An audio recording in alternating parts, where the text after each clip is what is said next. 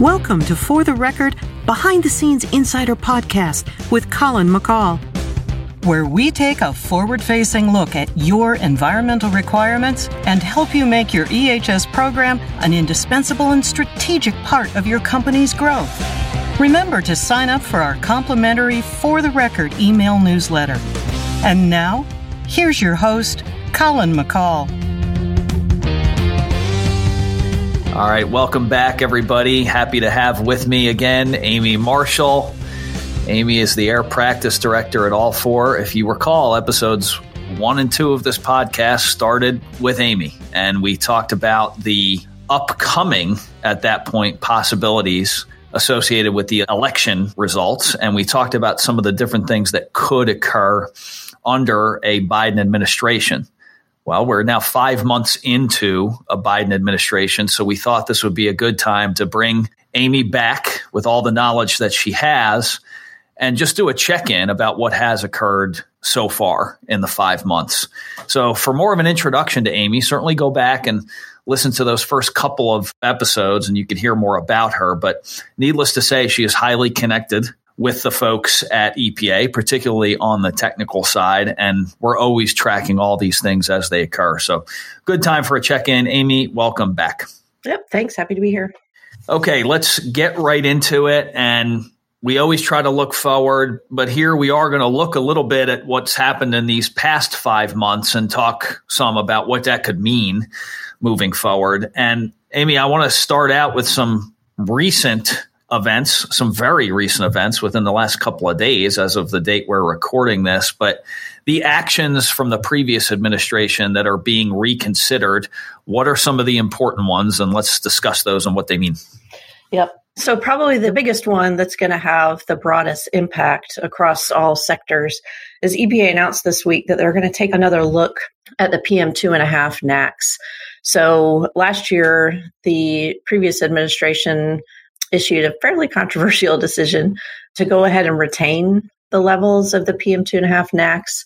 There was a little bit of controversy around how they did the review, who who they had on the committees that were participating. They, you know, kind of got rid of one of the committees that had some opinions. So when they decided to retain the PM2.5 NAAQS, that was one of the kind of the last things that the Trump EPA did. It was immediately, you know, petitioned. EPA got petitions for reconsideration. I think there's probably some litigation. So just this week, EPA said, hey, we're going to take another look at that. Amy, what were some of the numbers, ranges of numbers being considered for the standard that they might now reconsider, and what some of the potential fallout of where those numbers could land if they went that direction? Yep. So it's really the annual standard that was at issue. So the annual standard is currently 12 micrograms per cubic meter. And, you know, there are several steps to the NAAQS review process. And one of the steps is to put together an integrated science assessment, and then there's a policy assessment. And as part of that, uh, they gathered a lot of new information, some of which indicated, hey, 12 might not be as protective as it should be. So early on, we were thinking that EPA might look at lowering that 12 microgram standard to 10 uh, or even 8.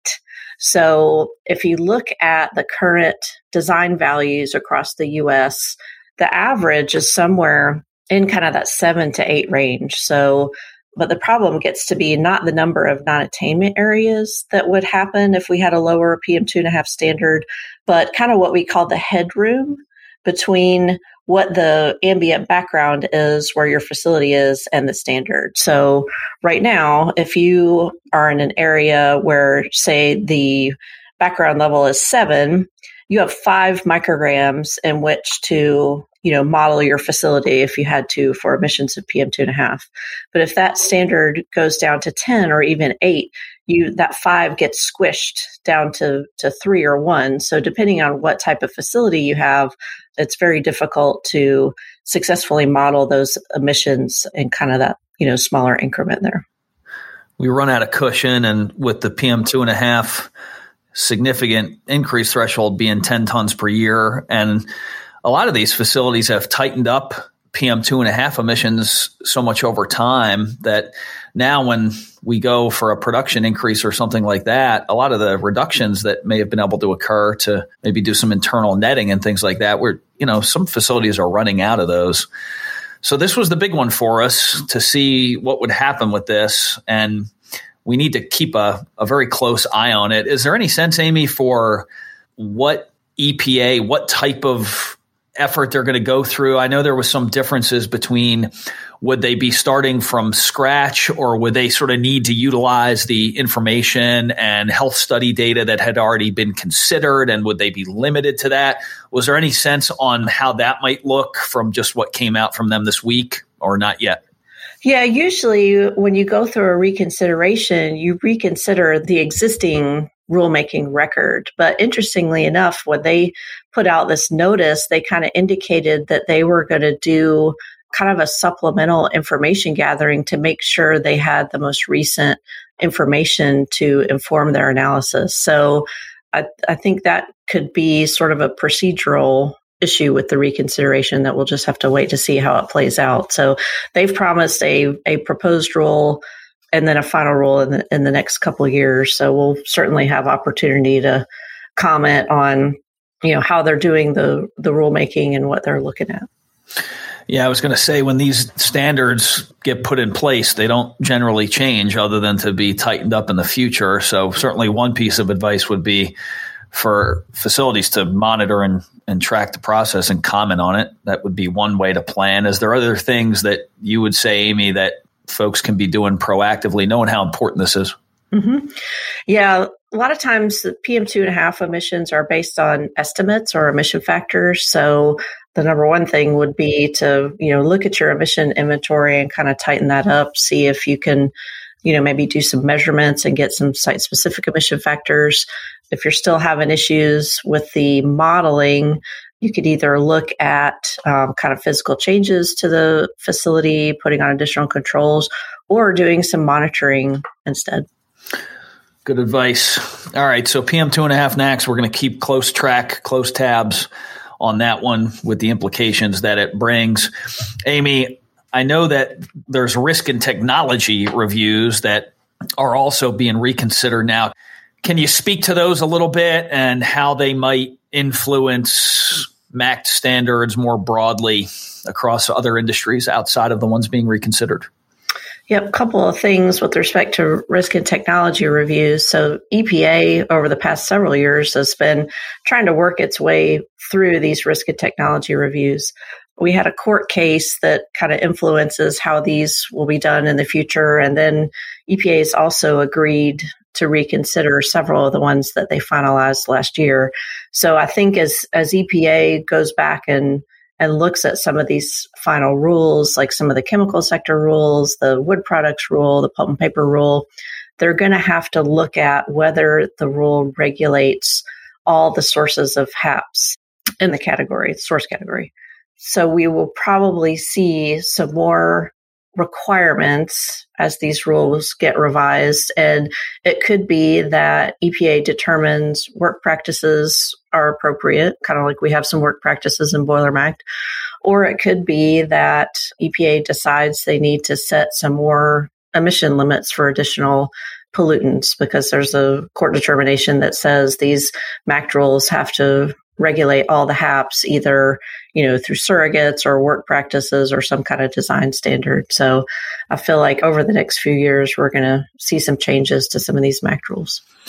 Amy, could this mean that for some of the MACT standards that are being evaluated, where maybe some new pollutants need to be addressed because of the the legal decisions that facilities who who are receiving information collection requests from EPA, might some of them include actual new testing or new gathering of of data? Is that one outcome of this that we need to watch? Yeah, one sector in particular where we're we're hearing that EPA thinks that it needs to gather some more data is the wood product sector. So there are several sources in the uh, plywood and composite wood products affected source that don't have requirements under the rule.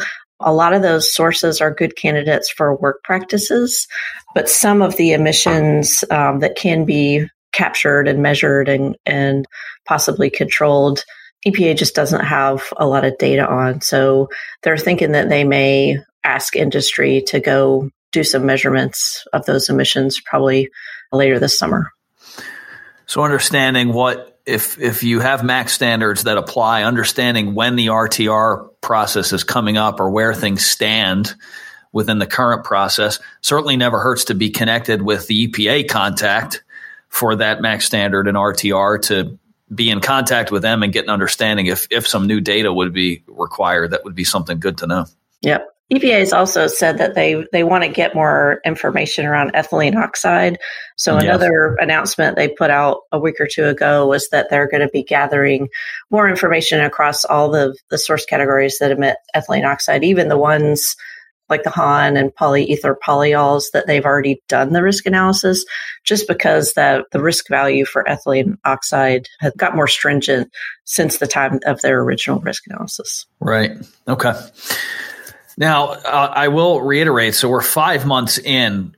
When the administration had just started, I recall there being a list of things that the administration would look at that was about 10 miles long and included pretty much everything. So the ones we're covering here are the ones that have been addressed in some capacity in the first five months, but there will certainly be more. Let's move on from reconsidered we've got some vacated. We've got some previous administration stuff that's just gone. Can you walk through, Amy, that list and maybe maybe highlight some of the more notable ones, at least from a big picture standpoint? Yep. Yeah. So one of the first executive orders that was issued with the new administration was 13990.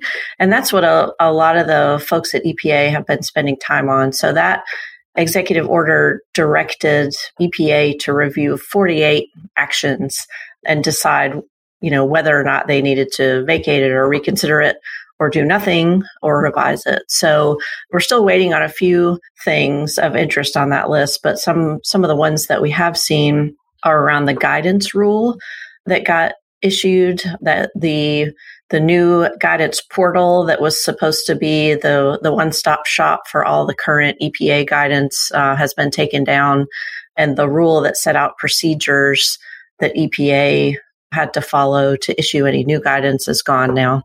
The cost benefit rule will be vacated.